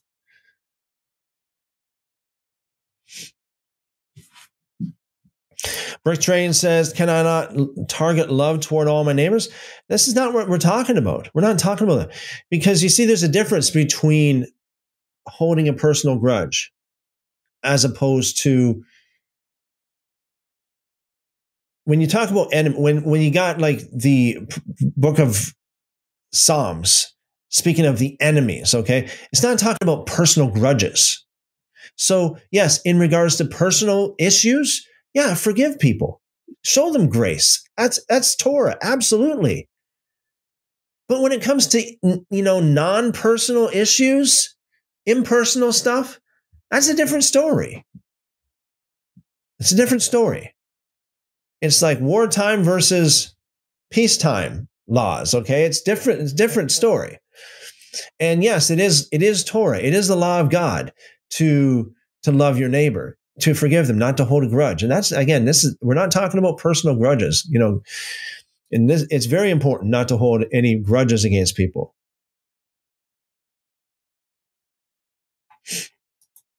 Will says, uh, if Yah's love, if Yah loves all, excuse me, uh, none will be thrown into the everlasting fire. That's a good one too. And you see, again, you got, um, I don't know, I'm a little bit behind on the, on the uh, chat here, but you know, then you get the people, again, the cliches. Well, it's not God who, who will throw you into hell. You, you, you throw yourself into hell. Wrong. Like, so wrong. Yeshua said, don't fear him who can kill the body, but after the body is dead can throw your soul into hell. Fear him. Yeshua was not teaching anybody to fear the devil. God forbid. Yeshua was teaching people to fear God.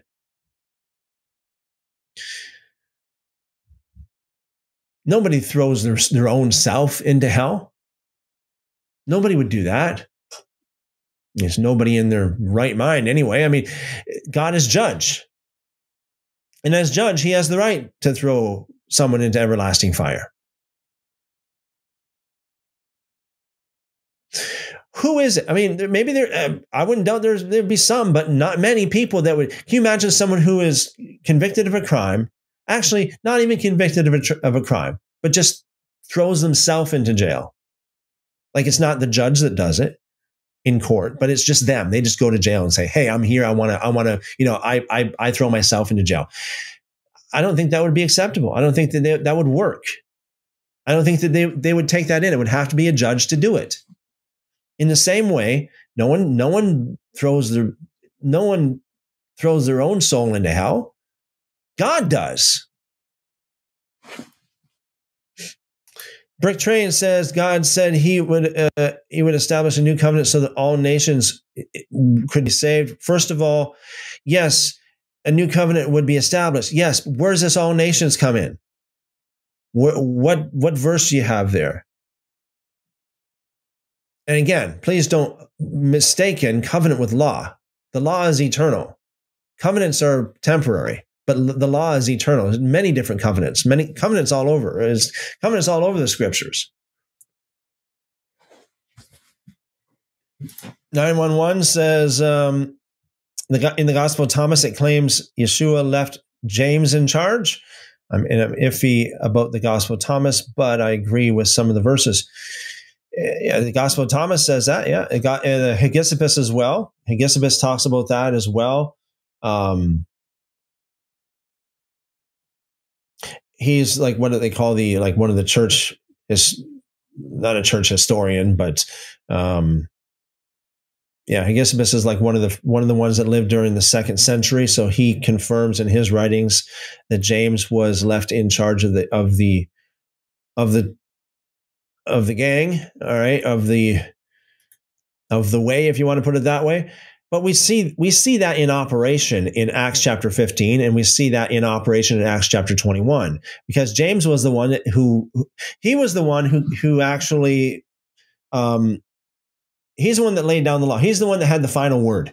He's the one that, that had the authority to say, okay, guys, this is what's, this is what, you know, this is what's, uh, this is the final judgment here. This is the final decision right here. James was the one that called the shots. What is the difference, what is the difference between holding a grudge and hating people? It's like this, okay? Again, uh, you obviously, you, you need to do a lot more research into how the law of God works, okay? It's very much like the law of the land today. I don't know what nation you're in, what part of the world you're in, but it doesn't really matter. Um, as far as I know, every nation has laws like this. There are laws that are like judicial laws, and then there are laws that are personal laws, right? So, for example, um, you can't, you know, you, in the law books, there might it might say, well, if if someone steals, you know, so, you know, if it's under five thousand dollars theft, then they deserve two months in jail, something like that, whatever it is. I don't know. Just for the sake of talking about it here. So if someone steals fifty bucks from you, does that mean, because it says in your law books and of your nation, does that mean you can go and take that person and lock them up? No, it's not for you. Those laws are the judicial laws that the judges can, you know, can rule. Um, you can't do that. The same way with na- in every nation, right? I mean, you got law enforcement. They can assault people under certain circumstances. They can assault people legally, but you can't.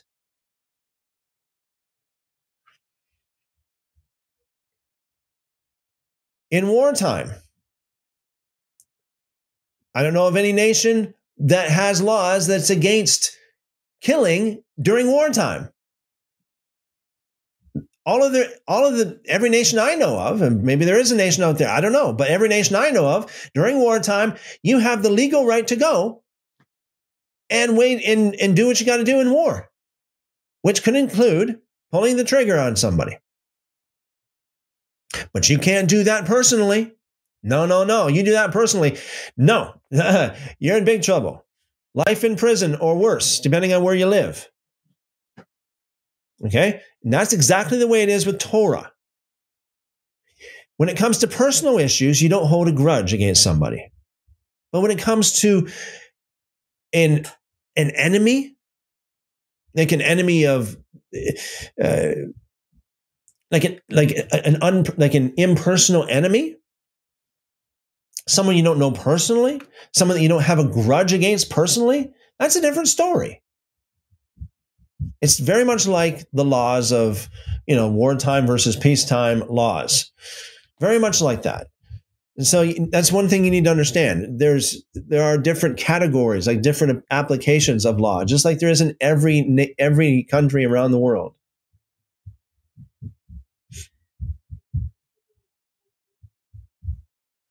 Yes, nine one one, I'm aware of this. God, uh, Gospel of Thomas, verse uh, chapter twelve. The disciples said, Jesus, we know you are going to leave us. Who will you?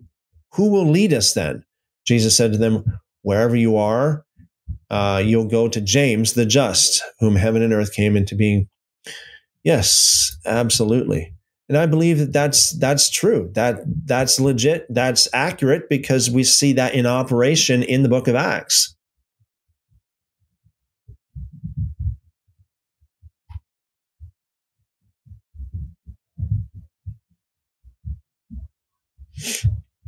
I don't understand why you keep bringing this up, Brick, Brick Train, because, I mean, it, it seems like you have no clue. Again, it seems like you don't know what what the new agreement is, what the new covenant is.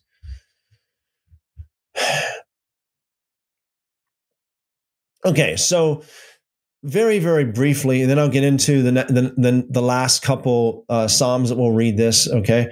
But very briefly. The, the new covenant, it says in Jeremiah thirty-one exactly what it is. It's the law that's written on your hearts. That's it. No more, no less.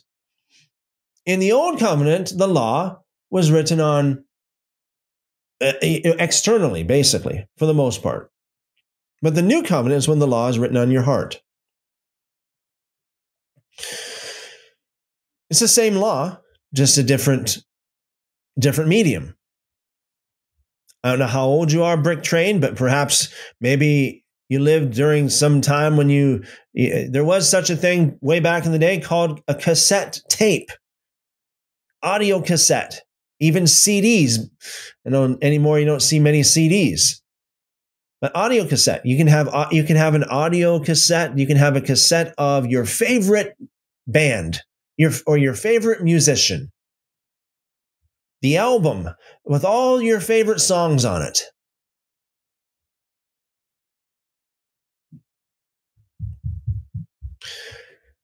But today you can download it and it will be actually remastered. It will be a slightly better quality, okay? It's the same songs, the same lyrics, the same music, just uh, tat in, in better quality, but it's the same. And that's exactly the way it is with the new covenant. It's the same as the so-called old covenant, the exact same. Same lyrics, same music, same words, same everything. It's just on a different medium. Instead of it being like on a cassette, it's now on, you know, it's now in digital format. Instead of it being on parchment or on stone, the law, the Torah now is in your heart. Rick Train says, I was in, I was martial arts starting at a young age. Uh, I've, you know, I, I have never gotten involved with that, but I've heard a lot of bad stuff about that, that these martial arts are actually, um, it's almost like yoga, different worship, worship positions of different gods. It's, it could be a very, uh, an open door to evil spirits. Uh, they taught me to be angry, which made me hateful. Well, I, uh, yeah, I get that for sure. Uh, I did not like it. So you're, so you're telling me I can hate impersonal enemies. This is a new one. Will not. Well, okay. Um,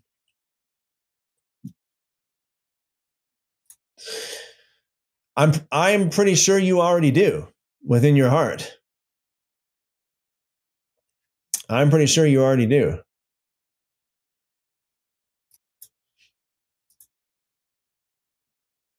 Yeah, I've heard that uh, martial arts are uh, a form of um,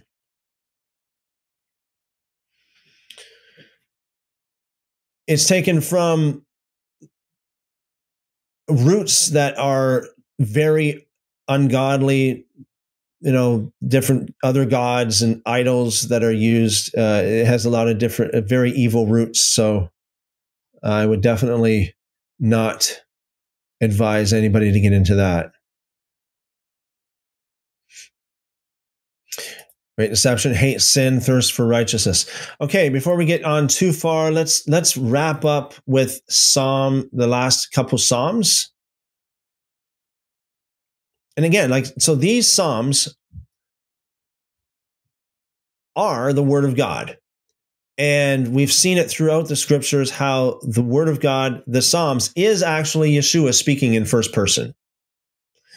And, uh, you know, someone like the big, the brick train over there, you don't believe it? Well, sorry, you don't believe it, but, uh, your own, your own Bible tells you that. And therefore it is Yeshua praying against his enemies. It's possible to pray against your enemies without having bitterness in your heart. It is possible without having a personal grudge.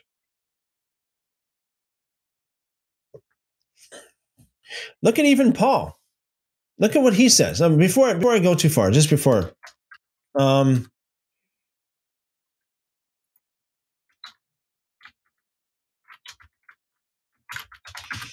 let me just, because, you know, Brick Train, I believe that you are caught up and wrapped up in just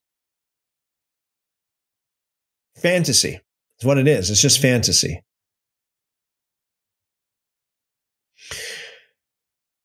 One of the people that Paul really hated was Alexander. Alexander. Um,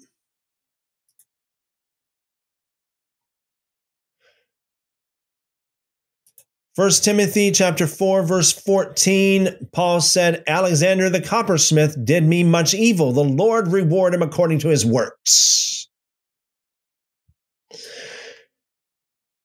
Is that praying for them? Is that praying for Alexander? No, it's not. It's praying against Alexander. The Lord reward Alexander according to his evil works. Right? That's what he says here. This is Paul. The beloved brother Paul, Alexander did me much evil, says Paul. The Lord reward him according to his works.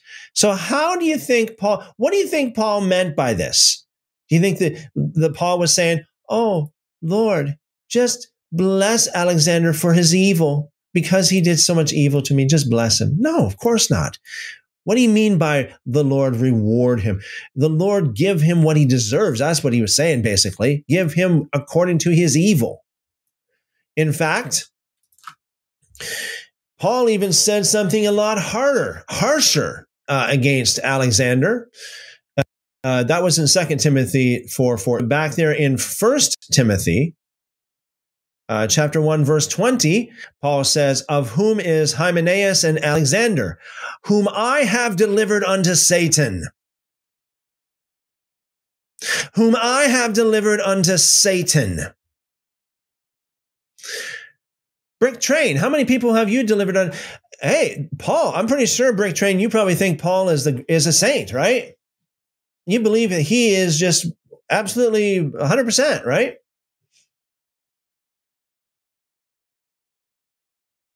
Paul didn't have much good to say about Alexander, to say the least. He prayed against him. He did me much evil. The Lord repay him for that.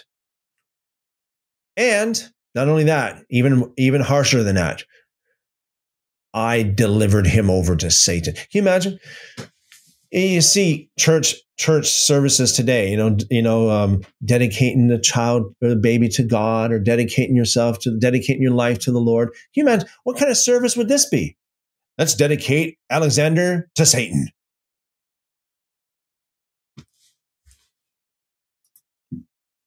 That's it right there. Alexander, who I have delivered unto Satan. All right, let's get on over to Psalm, Psalm one forty-four. Psalm one forty-four. Blessed be the Lord my rock, who trains my hands for war. Hey, we're just talking about something like this, right? And again, this is the word of God. This is Yeshua in the written form right here. Blessed be the Lord my rock, who trains my hands for war. By the way, um, you know, brick, brick train, when Yeshua comes back and executes judgments, judgment upon all the ungodly for all the ungodly things that they've done in the ungodly ways that they've done them and all the harsh things that they spoke against him, it says that he'll be like trampling out grapes. There, there'll be so much blood everywhere. Actually, actually, a second here. Speaking about the second coming of Jesus, and this is the meek, mild, loving Jesus, according to Brick Train. I'm pretty sure the Brick Train will probably, you know, believe that Jesus is a, is always the meek, mild, loving one that would never flip tables over and whip people, whip animals and people out of the temple. Ah, that it just won't happen. But Isaiah chapter sixty-three talks about the second coming of Yeshua. Listen to how it happens. Who is this that comes from Edom with dyed garments from Basra? This that is glorious in his apparel, traveling in the greatness of his strength. I that speak in righteousness, mighty to save. Why are you red in your apparel? Actually, you know what? Let me, let me put this over to New King James, a little bit easier to read. Why is your apparel red, Lord? Why, Jesus? And your garments like one who treads in the winepress. It's like, you just, you just red. You're just, you're just red. Why is this? Listen to the answer. I have trodden the winepress alone, and from the peoples no one was with me. For I have trodden them in my anger and have trampled them in my fury. Their blood is sprinkled upon my garments, and I have stained all my robes. For the day of vengeance is in my heart, and the year of my redeemed has come. I looked, but there was no one to help, and I wondered that there was no one to uphold. Therefore, my own arm brought salvation for me. My own fury, it sustained me. I have trodden down peoples in my anger, made them drunk in my fury, brought down their strength to the earth. That's a little bit of an appetizer of what it will look like when Yeshua comes back with ten thousands of his saints to execute judgment upon the ungodly. Psalm one forty-four. Blessed be the Lord my rock, who trains my hands for war and my fingers for battle. My loving kindness and my fortress, my high tower and my deliverer, my shield and the one in whom I take refuge, who subdues my people under me. Lord, what is man that you take knowledge of him, or the son of man that you are mindful of him? Man is like a breath. His days like a passing shadow. Bow down your heavens, O Lord, and come down. Touch the mountains, and they shall smoke. Flash forth lightning and scatter them. Shoot out your arrows and destroy them. Stretch out your hand from above.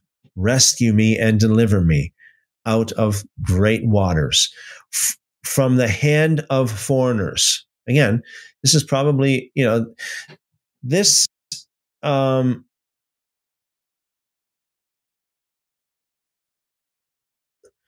rescue me and deliver me out of great waters. So the great waters, talking about the uh, all the things that really, I mean, Yeshua went through, from the hand of foreigners, from the Romans, whose mouth speaks lying words. We got the false witnesses, and whose hand is like the right hand of falsehood. I will sing a new song to you, O God. On a harp of ten strings, I will sing praises to you. Remember, it says in the Gospels how Yeshua actually sang a, a hymn or a psalm. I wonder what psalm he, he actually sang. Wouldn't that be a wonderful thing to know? Verse ten. The one who gives salvation to kings, who delivers his, David, his servant, from the deadly sword. Rescue me and deliver me from the hand of foreigners, whose mouth speaks lying words, and whose right hand is a right hand of falsehood, that our sons may be as plants grown up in their youth, that our daughters may be as pillars, sculptured in palace style, that our barns may be full, supplying all kinds of produce, that our sheep may bring forth thousands and ten thousands in our fields, that our oxen may be well laden, that there be no breaking in or going out, that there be no outcry in our streets. Happy are the people who are in such a state. Happy are the people whose God is the Lord. Psalm one forty-five. I will extol, I will extol you, my God, O King. I will bless your name forever and ever. Every day I will bless you, and I will praise your name forever and ever. Great is the Lord, and greatly to be praised. His greatness is unsearchable. One generation shall praise your works to another, and shall declare your mighty acts. I will meditate on the glorious splendor of your majesty and on your wondrous works. Men shall speak of the might of your awesome acts, and I will declare your greatness. They shall utter the memory of your great goodness and shall sing of your righteousness. The Lord is gracious and full of compassion, slow to anger, and great in mercy. The Lord is good to all, and his tender mercies are over all his works. By the way, talking about the difference between the so-called Old Covenant and the New Covenant, the Old Covenant has got a lot of stuff about how gracious God is, how merciful he is. You know, for the Lord is good and his mercy endures forever. You don't hear that in the, in the New Testament. You don't hear those psalms, those songs sung in the New Testament, but over and over again, you, you read about them in the so-called Old Testament.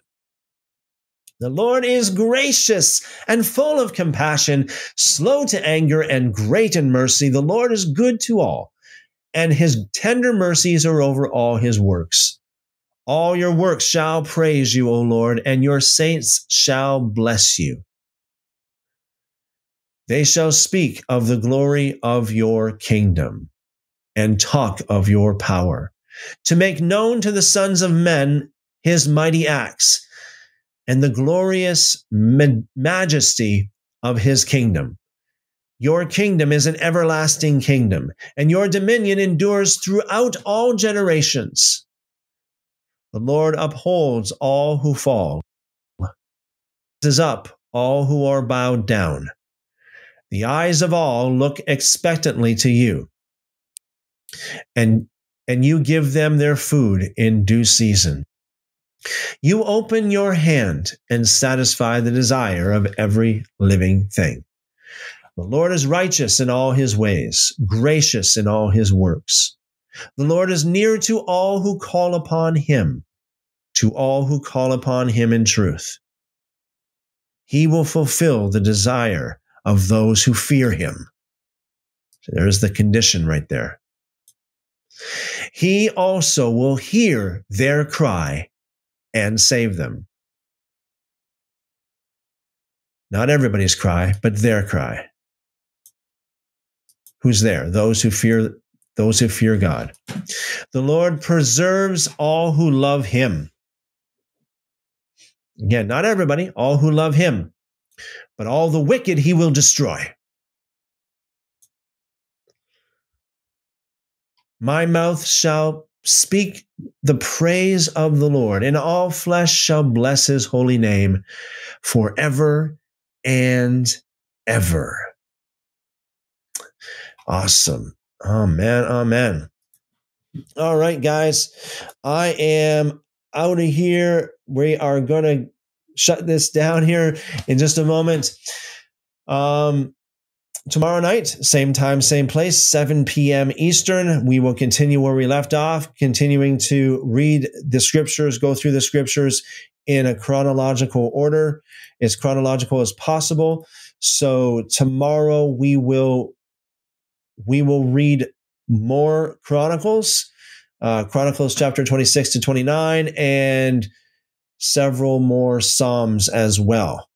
And so that's what we're going to do tomorrow. Um, don't forget Thursday, no, Friday, excuse me. Friday, we have, Lord willing, we'll have Onia back with us talking about the manuscripts and some of the corruptions that have made its way into the manuscripts, uh, into the scriptures, and how it happened, why it happened, when it happened, all that kind of stuff. Um, on Saturday, we we are back with, uh, again, another Shabbat service at two p.m. Eastern. So we're live by the grace of God. We are live every single day, uh, seven p.m. Eastern, except for Saturday. It is two p.m. So we have um, Caballero says, thank you for another day of Bible reading. See you tomorrow. Good night. Thank you very much, Caballero. Good night. Great Deception says, good night. Good night. Blessings, blessings.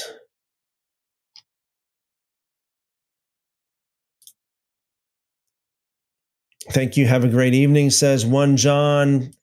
You too. Blessings multiplied to you. nine one one. Good to see you here, by the way. I know nine one one usually, I usually see you in the, in the replays, but uh, yeah, good to see you. Glad you got to join us for this live. Says thank you. Bye. Thank you very much. nine one one. Shalom and blessings. Great Deception says, thank you, brother. Much love to you all and blessings to you all. Multiplied back to you, brother. Thank you very much. Um, I apologize if I miss your some of your your um, comments or questions here. So many of them coming in.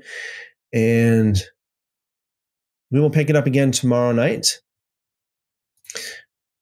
If you're able to join us tomorrow night, uh, please do so, seven p.m. Eastern. Deborah says, thank you, Christopher. It is great going through the scripture piece by piece. Good night. Thank you very much, Deborah. It's great to have you.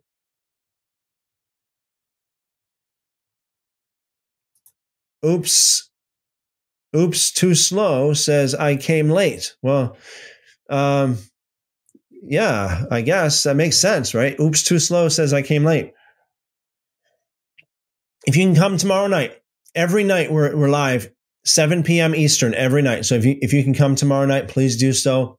seven p.m. It usually we usually go for a couple hours. Sometimes it's a little bit more, sometimes a little bit less. Sometimes, you know, it depends on the on the day. Usually on Fridays or something like that, we usually go a lot longer. Uh, so come and uh, come and join us. Make sure you do that. I'm not sure how it works over there on Trovo, but if you have notifications or whatever, or you know what, you can go over to YouTube and just uh, subscribe to me over there. I am streaming live on YouTube right now as well. You can look me up over there. It's Christopher Enoch. Just go to YouTube, look me up over there, um, and uh, make sure you got the notifications on so that when I go live, you can you can jump on right away. Going there, going nowhere says thanks as always, Chris. Must much appreciate what you do. Thank you very much. I appreciate you as well. All right, guys, I'll see you again tomorrow night. Blessings, blessings. As always, I pray for each one of you. You guys are awesome. You guys are awesome. Okay, you guys are world changers. It's all about you guys. I appreciate every one of you. I appreciate your questions. I appreciate your comments. So, as always, I pray for each one of you that the Lord bless you and keep you and make his face to shine upon you, lift up his countenance upon you, and give you wonderful, wonderful shalom. Amen. Amen. See you tomorrow night.